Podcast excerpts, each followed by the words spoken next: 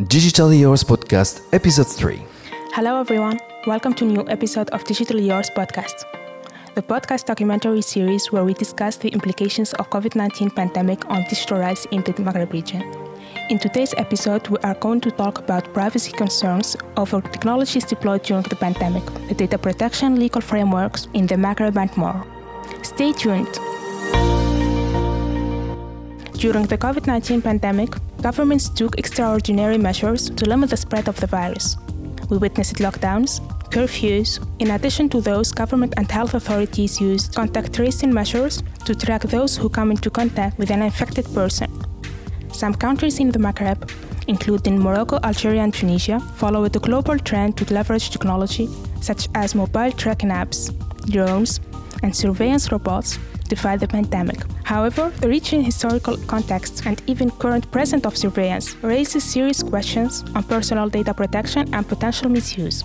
To understand why digital rights activists are so concerned about this technology's deployment, we sat down. Well, we had a call because that's what we do in COVID era. So we talked with Dima Samaro, lawyer and policy analyst at Access Now. So Dima, let's start with a sort of current state assessment. Um, and I would love to ask you um, what approaches did countries in the Maghreb um, deploy in a way um, by using the tracking technologies um, more broadly or more specifically by using mobile uh, tracking apps? Um, so that's a great question because I think it's important uh, to map and understand uh, different approaches and how technologies are being used in, in, in the region, especially in the Maghreb as well. Um, so governments in the Maghreb in general turned and rushed to technological solutions and geolocation tracking to track and control the spread of the virus. Um, they use different um, sorts of technologies. Um, mainly in Tunisia, for example, um, the government had deployed um, a contact tracing app, and I'm going to talk more a bit about it when you know, like trying just to identify some uh, technologies that have been used, and then uh, we can also um, highlight some of the concerns or issues related to privacy and data protection. Um, so in Tunisia, there have been uh, the use of contact tracing app. Uh, we have seen uh, uh, a contact tracing app that has been deployed um, in partnership uh, with the Ministry of Health and uh, um, a startup company. there is also the use of drones. Um, uh, whereas there is an issue with, with, the, with the deployment or use of drones in Tunisia because uh, one of the main issues is that there is no public information available about the drones technology and their capabilities uh, in Tunisia. Um, and that's one of the issues um, I would say or concerns. Um, also, Tunisia deployed robots and uh, thermal imaging cameras uh, to start operating surveillance robots and monitor citizens' uh, compliance with the social distancing uh, measures. Uh, but again, for the number of um, the, the, the, robots that have been deployed um, is unknown to date, and uh, there is also no clear or public information about this um, technology and how it was it was being used, um, like in general. So for the contact tracing app in Tunisia, uh, the app basically uses a Bluetooth signals and GPS location data to detect and alert users who may had, have had contact with others uh, infected with the virus. Uh, but the main thing is um, that this contact tracing app collects personal information such, such as phone numbers of users, which is required for registration. This is worrying in Tunisia because um, we know that citizens are obliged to register their SIM cards with official documents such as their ID or their passport, which means that other personal information can be extracted from phone numbers, and as a result, such data might be exploited. So, we are talking about home address, for example, uh, date of birth, um, uh, and other personal information that they can um, extract from your ID or your passport. Um, and it's not clear if phone numbers data, for instance, will also be removed uh, when the app is no longer needed. Um, so the app there is an issue with the app that it lacks or it doesn't have actually a sunset clause to, to determine when it will be remo- removed from phones and app stores. Um, it doesn't even have an indication or a limit for the use of data once the app is no longer necessary.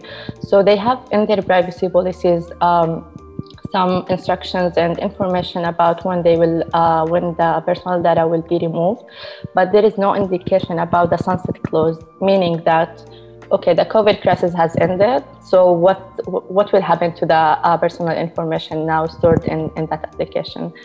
Um, and that's something that the, the, the, app or the developer have also uh, failed to meet. Um, the good thing is that the use of this app is on voluntary basis, but uh, according to the new measures of the Ministry of Health, like just recently, um, incoming passengers are also ob- now obliged to download it. Um, and I haven't seen much information about this or reporting from uh, local media actually about this. Uh, but you know, like uh, it's now beca- became um, obligatory and uh, mandatory if you are um, entering Tunisia. And so this is yeah. yeah. And I would um, expect that uh, the fact that it's mandatory change a lot when it comes to uh, privacy concerns. I would say. Exactly.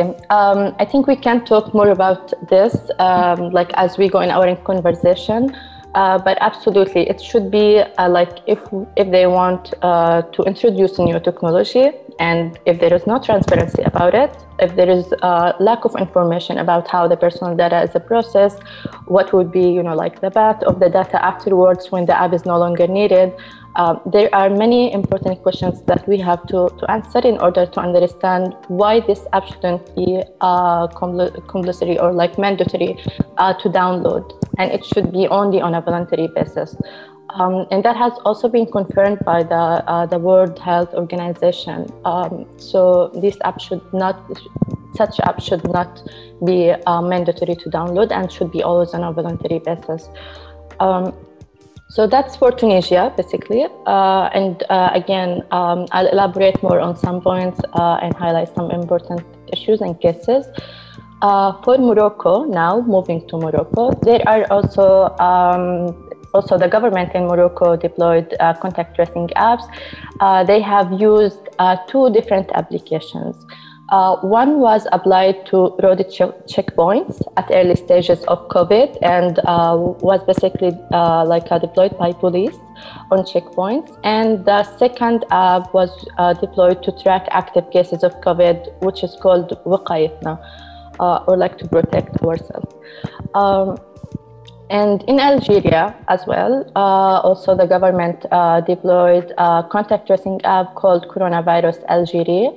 Um, this app requests personal and sensitive information uh, when you have to register and uh, use the application. It requires your uh, name, last name, gender, date of birth, phone number, and address. So basically, they have all the information they need in one place to make matter worse, and what's even more worrying um, is that if you go to the privacy policy of coronavirus Algeria, um, you would see that the ministry, so it was uh, uh, developed by the Ministry of Startups. So the Ministry of Startups indicated that they cannot guarantee absolute security of personal information and that information of users uh, is being shared with a third party.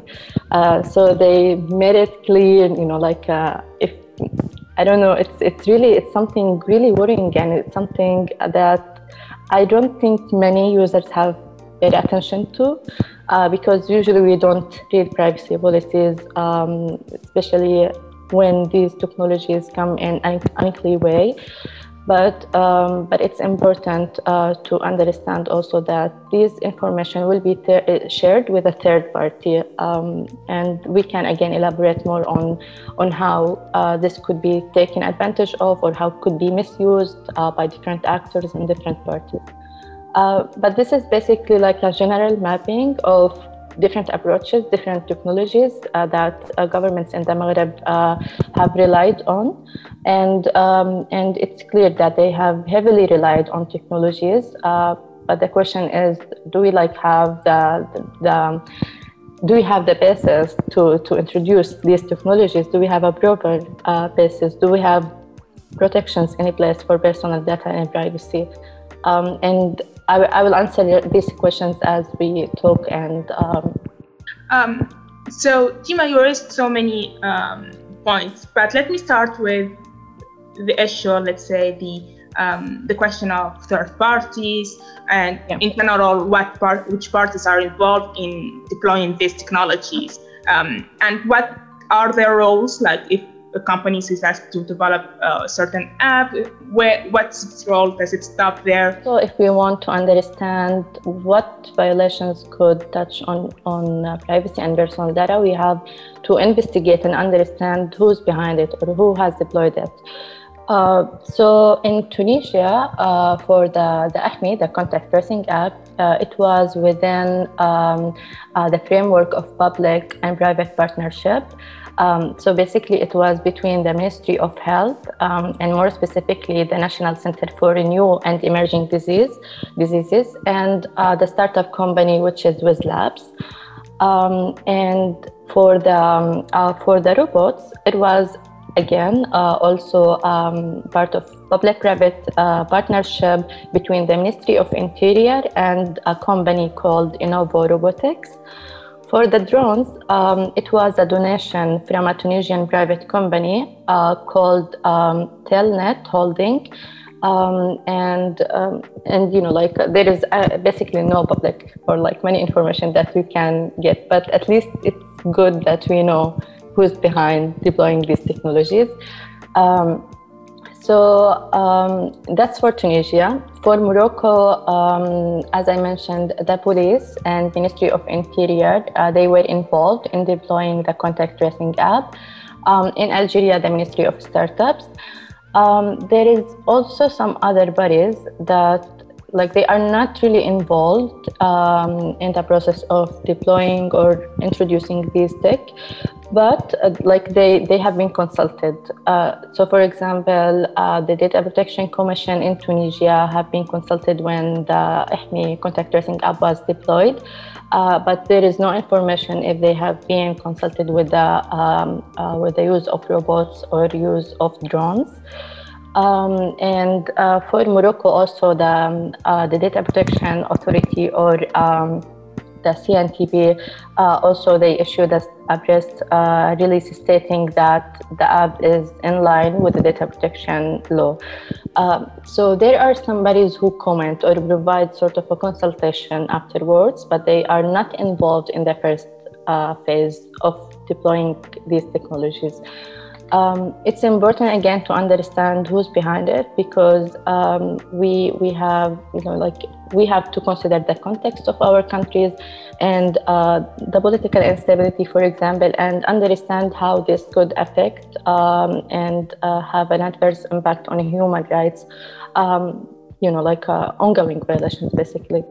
So, so Dima, in in one of Act Now um, new posts, you mentioned I think, a very interesting uh, line, which says, um, quote, one, one warning, technology can turn a public um, health crisis to a human rights crisis.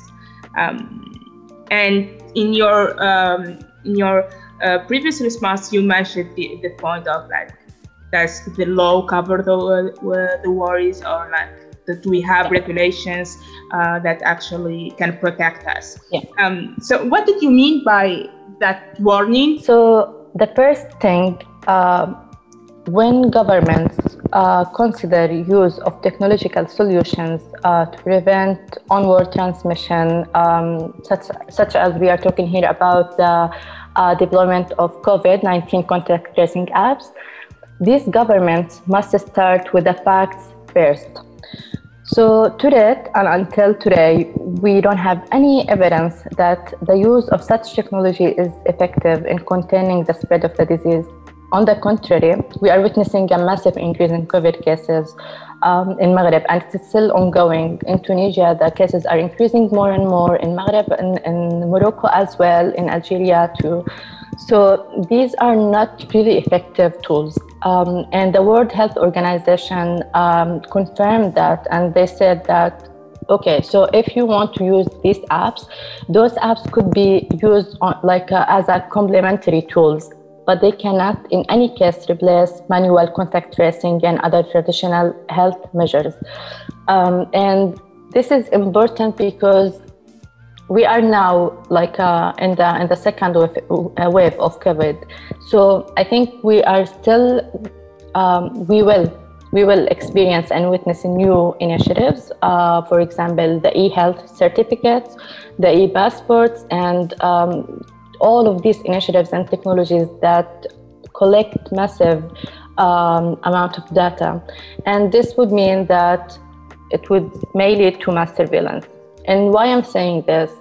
So, if we take a look at the context of the uh, Middle East North Africa region in general, and even with emphasis on the Maghreb region, we are aware and we have seen uh, the record of targeted and mass surveillance uh, where there have been some attempts, uh, you know, like trying to find a solution for this crisis, but also this crisis, like this, the, the deployment of these technologies without having proper bases to protect our rights and freedoms uh, could quickly turn into surveillance of people, especially as well that um, in the absence and that we don't have a robust laws or safeguards or even independent oversight.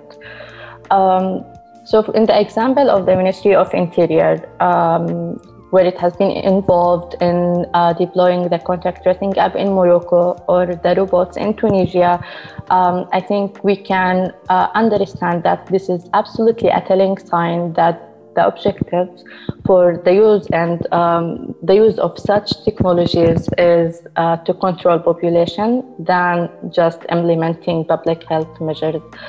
Um, the, the other thing that really demonstrates that is that until today we don't have um, like a, a, transparency or like access to information in a proper way.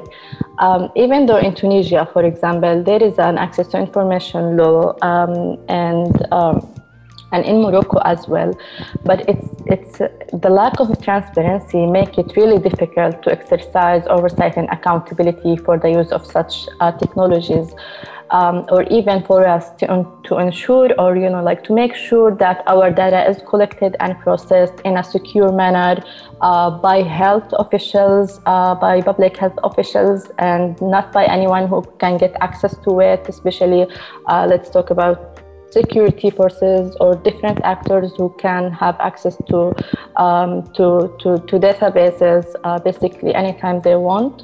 Um, because also there are some considerations for national security, uh, but this could overlap again. So things could overlap because there is no transparency. Um, and um, and in times of political instability that we are currently experiencing also in the regions, citizens do not have access to remedy or venue for redress if the government or even different actors violate their privacy, um, like uh, users' privacy and misuse uh, users' data as well. Um, I'll give you an example on this, and maybe it could also show how um, even in Tunisia, even when even with uh, uh access to information uh, law in place, there is still some challenges. Um, so at Access Now, we have uh, filed and submitted an access to information request about uh, the contact tracing app. Um, and what, what we wanted to, to get is a copy of the consultation conducted between the Ministry of Health and the Data Protection Commission, INPDP, um, and to check if, if, um, if um, the requirements and uh, of this app actually uh, comply with with the uh, data protection law in Tunisia. And we wanted also to have a copy of the contract uh, concluded between the startup company WizLab, WizLabs, which developed the, the AHMI contact tracing app, and the Ministry of Health. So we wanted to, to have a look at the um, uh, terms and conditions for use of AHMI. Uh, it's important to, to, to ask for these uh, documents and uh, for this important information to understand what will change afterwards. So if they have a consultation um, if there is a consultation between uh, IHMI and the Ministry of Health, we should be able to, to, to have a look and understand what are the terms of using and conditions of using the app. Um, whether they maybe for example they would say that we can go public and say that it's voluntary and then they may change it and it became mandatory such as with the current situation for passengers. But you know like uh, we have to pay attention and understand what may change. So we requested uh, and submitted this access to information and asked for like a really simple uh, asks document documents that's supposed to be uh, available to public and everyone can have access to it but unfortunately uh, uh we haven't received any uh, response uh, from the Ministry of Health, and they didn't even get back to us with a notice or like the legal grounds on why they didn't respond to us. Um, and why they didn't um, again provide um, a clarification or explanation uh, on, on why they denied or ignored our request. Um, so again, these are there are many challenges uh, about this, and especially during specific circumstances like the pandemic and the, the COVID 19, which has uncovered substantial threats to human rights and underscored the critical need for governments now more than ever to prioritize and the adoption of robust privacy safeguards and data protection legislations uh, to protect uh, citizens' personal data or otherwise, uh, I'm pretty sure we will continue to witness uh, ongoing violations and human rights crisis. So, Dima, I was saying that. Uh, so, for this is quite warning because, for for example, for our audience that may not be, be very familiar with the Tunisian context, in Tunisia, wherever there is sort of technology deployed by the government, um, when and even it's not even the um, eh, like the normal citizen. It's even for the media. Whenever we hear that the instance of data protection or any sort of independent um, instance, we have actually reviewed the matter and gave, gave their, their, approval. We're like, okay, everything is fine. Um, but apparently, we should not be that that comfortable. Let's say. Absolutely, the, um, uh, the capacity of the data protection authorities, uh, because they are supposed to, to be the oversight body that, you know, like oversight if there is any violations happening um, and be able to function uh, to put an end to these violations. Um, so I'm not sure if the Data Protection Commission in Tunisia have the, the technical capacity to do like technical assessments mm-hmm. uh, when it comes to these technologies. Um, and um, and I think you know like the Data Protection Commission sometimes go public uh, and say that we don't have uh, much uh, resources, we don't have much um, capacity to do this technical assessments. But the thing is, so why not involving um, other um, uh, actors or like uh, involving civil society organizations, for example, who can contribute and assist when it comes uh, to, to introducing these technologies. Um, and this has been something that the government did not uh, do. Um, like uh, I think we have been calling it Access Now for over and over, um, asking to be involved in consultations, asking to assist even policymakers or like uh, the government, different bodies when they want to uh, deploy these technologies, um, like tracing, contact tracing apps.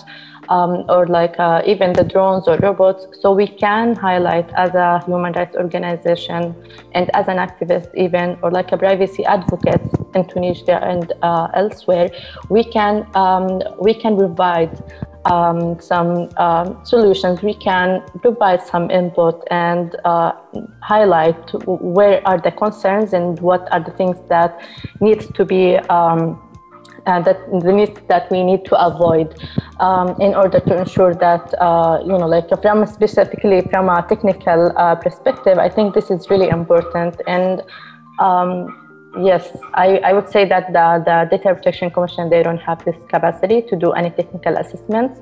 Um, and um, and yes, so I think it's important to, to involve different actors um, in these consultations.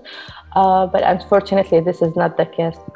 Um, so this is also on, on the government uh, to ensure that the oversight body uh, in Tunisia, they, they are able to function and provide them with the resources that they need, but also ensure that uh, civil society and others who can provide expertise from a technical perspective can also take part in these consultations in a collective and sort of like a, a multi-stakeholder approach. And especially, I would say, even outside of the Tunisian context, when we talk about Morocco and the uh, Data Protection Commission um, pretty much lifting the memorandum on facial recognition in uh, or the use of facial recognition. They also say like any application we need to have our authorization, etc. But again, with the rise of new technologies, um, that's, that puts actually that puts two questions on my mind. One, when it comes to authorities, how should they proceed when we have new technologies being developed very, very fast? Um, and maybe they would need to have more more capacities actually to do those assessments, um, but also when it comes to data protection laws. So uh, there is this discussion over, um, and it's not even related to co- the context, but it's also applies in our context, which is which one should come first, the law or the technology, and what is the case of, case of our data protection laws?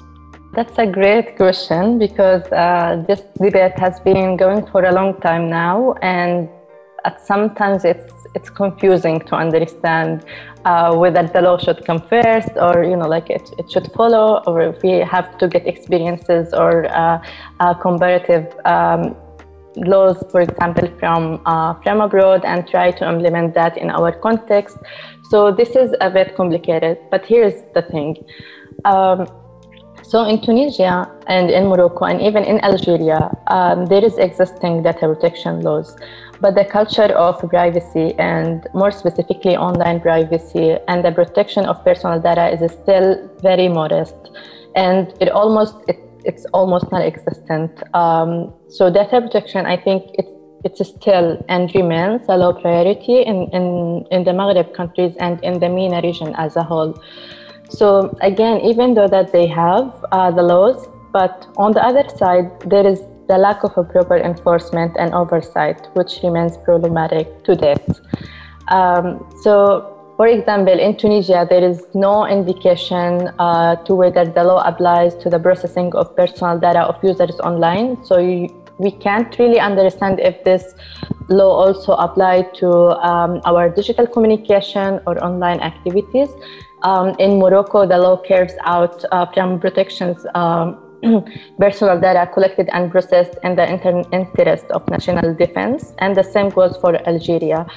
So, again, if we have the law, and um, but I think there is also some. I have some some uh, comments on on these laws because they, uh, especially in Tunisia, the law is still outdated. It was, um, it came into force in 2004 and uh, obviously now we are in 2021 so you can imagine that the, the provisions or clauses of the law or the context of the law um, is no longer um, is, is no longer something that we can use uh, in our in our like uh, in, in, daily basis today and especially if we want to protect our um, online privacy. So there is an issue with this. Um, again there is the issue with the with the with the laws themselves. They are um, they have been drafted um, uh, before the digital era let's say and they don't uh, they are not coming or reflect um, what's happening with the new development of technologies. So this is a thing. The other thing again there is a lack of enforcement and proper enforcement and oversight.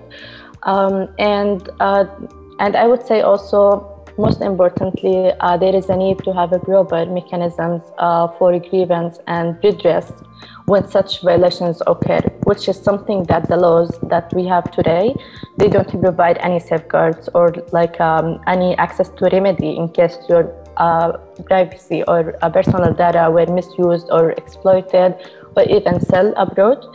So they don't provide any guarantees or safeguards. Uh, so what's what's the area of having a law that doesn't actually protect our privacy? What's, what's the idea um, of having a privacy and data protection law that doesn't provide any safeguards and you cannot even ask um, if you found out, for example, that uh, someone has uh, used your personal data, whether it's government, whether police uh, station, for example, um, different actors, private companies, international governmental organizations, you don't have the right to uh, redress or to have a venue uh, to uh, again uh, get control over your personal data um, and be compensated uh, for the misuse of your data, for example.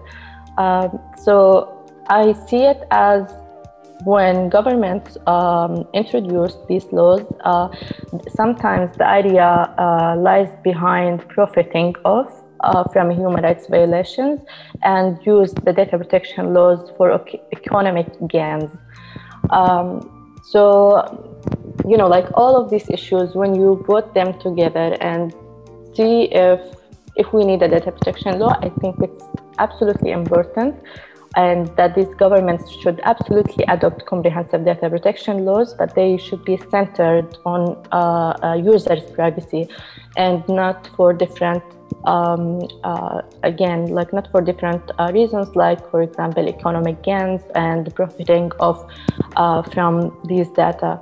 So, for example, when I talked about the contact tracing app in Algeria and how they uh, mentioned that they shared the information with a third party, they also mentioned that um, it will be used for economic, uh, like, or for profiting, but it's something that's going to be um, like it's going to be good by the end of the day for the for the users of the app, which is not accept, acceptable at all. Uh, but this is how you know, like, they are using different. Um, terms, they are using different uh, uh, language, uh, but I think we have to be vigilant and understand the risk.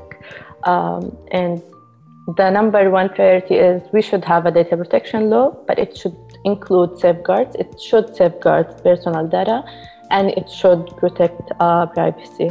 Um, again, but not um, trying to you know like uh, include different um, um, arguments or different reasons for introducing these laws because uh, this is uh, shouldn't be acceptable.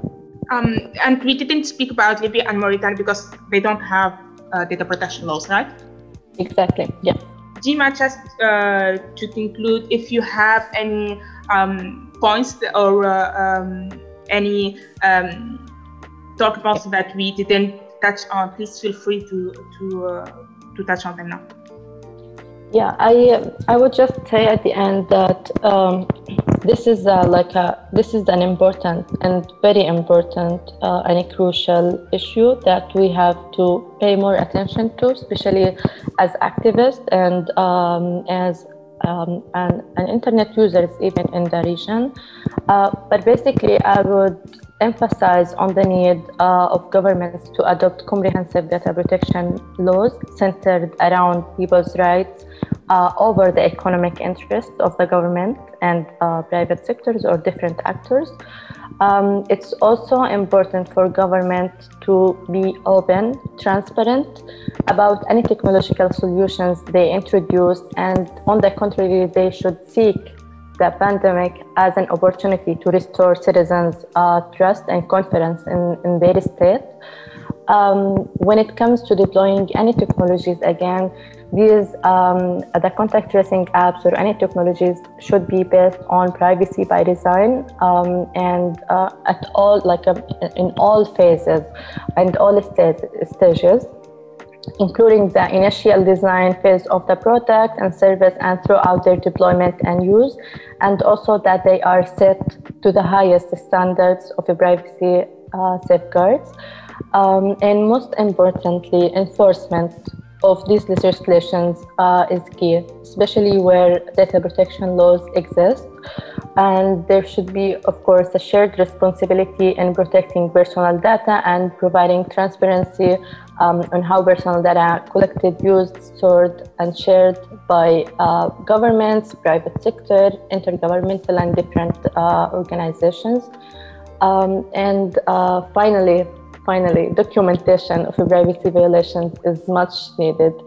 Um, I, I really hope that um, internet users in the Maghreb and beyond, and even in the Middle East, can and um, still and keep reporting on any violations that is happening, uh, anything that touch on personal data and uh, personal information, um, and again to be just vigilant about that and to understand that this is our right, this is our fundamental right, and if we basically give up um, our right to privacy, then I think uh, we lost it all because it's uh, it's all about our privacy as humans and as people, as users, and we should have this right protected, fully protected, and safeguarded.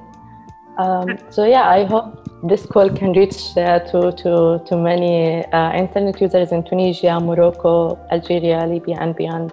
Uh, but please, documentation is uh, to priority as well in this. This was Dima Samaro, lawyer and policy analyst from Access Now. In today's episode, we explored what technologies have been deployed in Maghreb countries during the COVID pandemic, what parties are involved in the deployment, and the role of independent data protection authorities. Three of the Maghreb countries have data protection laws, but they are described as outdated by the civil society. We talked about the repercussions of the shortcomings of the legal framework in this context. In the next episode, we will continue to discuss legislation shortcomings, but this time it will be regarding freedom of expression online. Digitally Yours podcast is a streaming HD production for THD.AN with the collaboration of the ISS Center. This work was carried out in the context of the Africa Digital Rights Fund with support of the Collaboration on International ICT Policy for East and Southern Africa. Host and senior producer Yusru Jouini, executive producer Monam Hamdi, coordinator Walid Nafati, Project Manager Marwan Almayet, Sound Engineering Ghazi Nafati, Sound Design Dorsaf Kortbi. You can find us on THG's channel on SoundCloud, Google Podcasts, Spotify, iTunes, and Anghami, or visit www.digitalyourspodcast.com.